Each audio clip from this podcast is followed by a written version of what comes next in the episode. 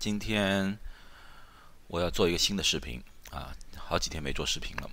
今天的这视频呢，是关于一些医学名词的。很多人呢，在美国住院呢，就是最担心的，就是和医生啊或者护士无法交流，或者说呢，他每天看到很多报告啊、很多检测回来，他们看了，他们也看不懂。然后医生啊、护士和他们解释病情的时候呢，也听得云山雾罩的，也不知道是自己听了点什么东西啊，或者说那些东西到底是什么含义啊，弄得呢自己呢越来越紧张。本来没有什么大病啊，本来说病情越来越好了，因为看不懂这些东西，而觉得自己好像病情越来越严重了。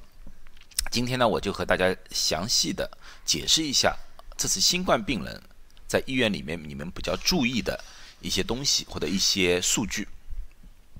啊，第一步呢，我先要想一想美国的医院。美国的医院呢，一般分三种情况。第一种情况呢，就是普通病房。在英文里面呢，我们不叫那个 regular 什么东西的，我们因为 regular 应该说普通嘛，其实不是这样，我们叫 message，message 啊，这是我们普通病房的一个统称。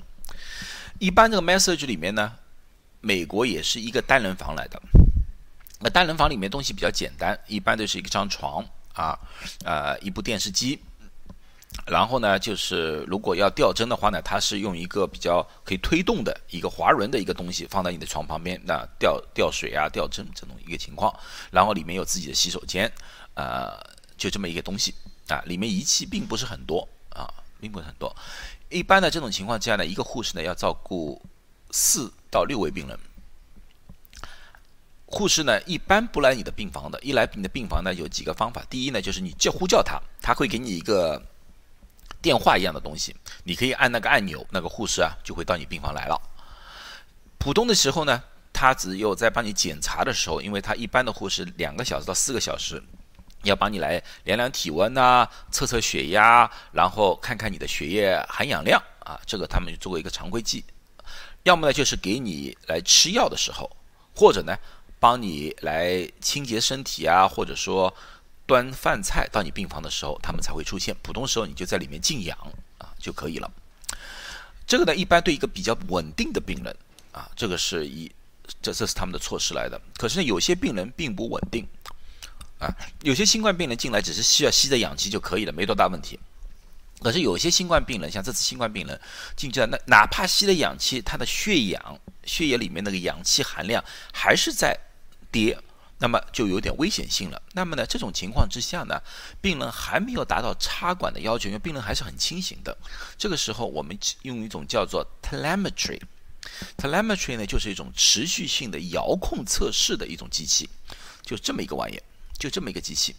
这个机器呢是直接就放在你身上，因为你身上会有很多贴纸，它把这个接头啊一个个给接在上面。然后呢，这个是一个遥控来的，它直接把这个信息啊传送到了护士台一部电脑上面。那么在护士台的这个电脑上面呢，就会显示出你的血压、血氧浓度、心跳以及心电图。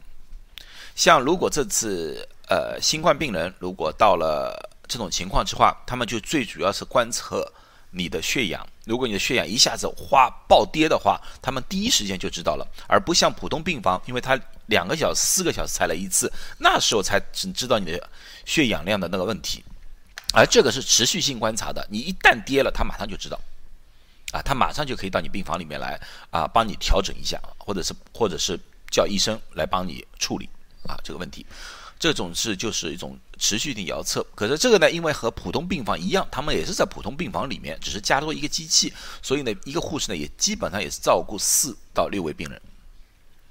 然后，如果这种情况之下还不能稳定的话，那么就要重进入到了一个重症病房。重症病房我们就叫做 ICU，啊，ICU 是 Intensive Care Unit 的一个简称。在那里呢，就每个人不但是一间房间，而这个里面房间里面就很多很多机器了啊。像这种是遥控的，它已经不是遥控，它整个这个房间里面每人就一部这部机器在里面了啊。一一般的护士呢，这种情况是一对一的，一个护士照看一个最多两个病人了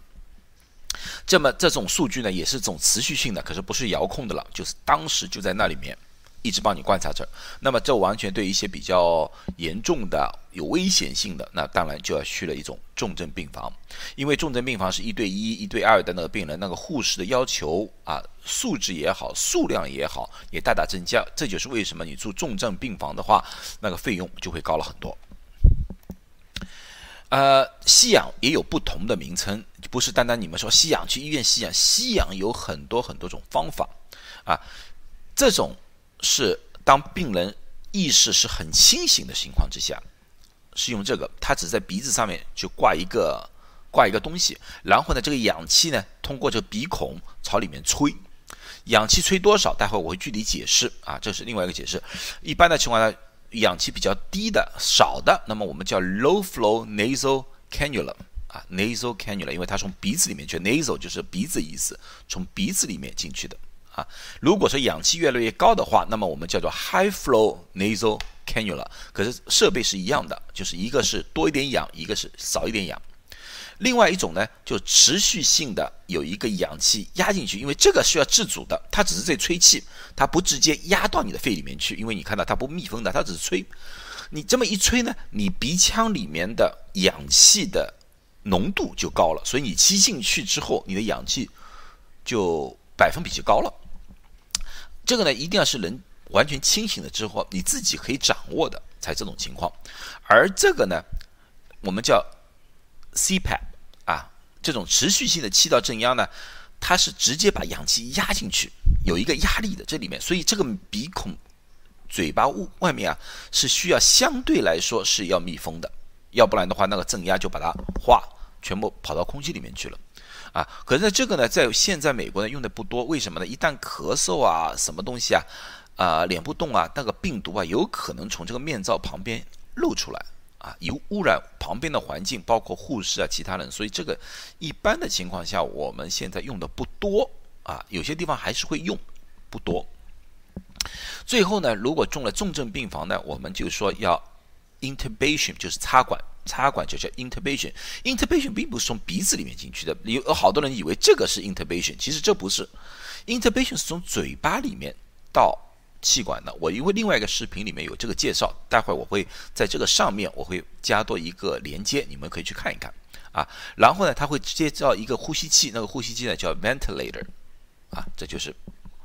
这几个名称。那么。吸氧有各种各样的名称，你看到了，医生往往有很多的这样的数据。这种东西呢，西医里面不管中国也好，美国也好，欧洲也好，这些缩写啊，这些数据啊，都是一样的。所以说呢，有些人让我看中国来的啊化验报告啊、实验报告，我一眼也看得懂，因为这些都是一样的，简缩写、简称都一样的。呃，第一个要说的呢，叫 FiO2。FiO2 呢，并不是你人体的一个指标，而是空气的指标。一般的人体呼吸的空气，像你我现在呼吸的空气里面，氧气的浓度是百分之二十一，氮气是百分之七十八，然后是其他气体。而我们人体只需要氧气，所以说我们人体的那个在空气当中的氧的浓度是百分之二十一，这是吧？可是呢，有刚才我就说了。如果这种情况之话，它要输氧进去了，要给你一个氧气进去，这个氧气多少？我们是用这个单位，就是说每分钟有多少升的氧气，是用这个指标的。如果说一分钟给一升氧气的话，那么它的氧气的浓度，因为这样子的多一点氧气在鼻腔里面的嘛，所以说你的那个吸入的那个氧的浓度就变成百分之二十四了。如果每分钟是两升的话，就变成了百分之二十八了。那么就是说，你呼吸的环境里面的氧气的浓度越来越高了，啊，这个对你的肺，如果那个肺有点肺不舒服的话，那么你你的氧气浓度高了，那么你当然你的血氧浓度应该也会变高了。在医院里面呢，我们一般的情况测试血氧呢，我们叫一种动脉血氧分压。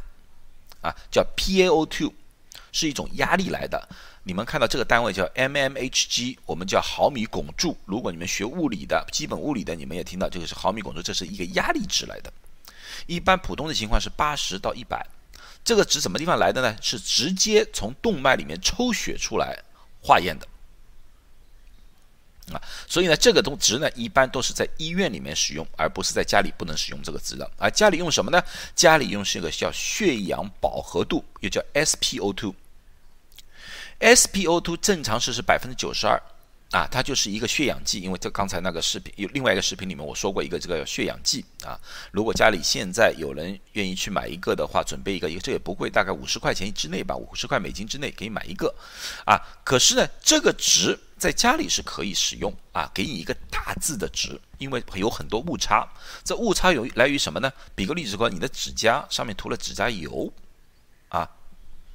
这个数字就不一样了。啊，你不同的手指那个值也不一样了，所以在家里你可以给一个大致的值，没有多大问题啊。一般在百分之九十以下，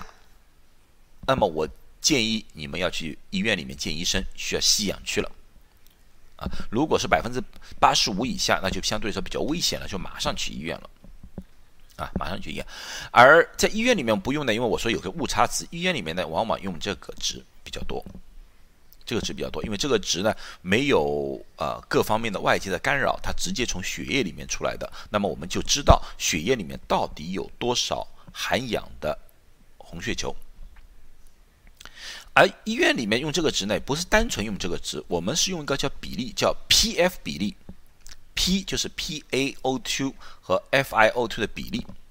啊，这个值对我们来说比较重要。这个值对我们来说只是一个相对参考而已。为什么这么说？如果说一个正常的人，像你和我，现在如果说我们这个 PaO2 是一百的话，一百，那么正常的氧气是百分之二十一，那么就百分之二十吧，一百除以百分之二十一，那么这个值 P 和 F 的值大概是五百，啊，因为百分之二十一嘛，零点二嘛，如一百除以零点二就是五百，啊，可是你如果肺年纪年纪老啦，或者是抽烟，如果说这个血氧分压是八十的话，那么除以零点二，那么你就变成四百了。虽然也是正常，那么我们说你的肺功能有点减弱了。啊，有点减弱。可是如果说你这个压力变成六十，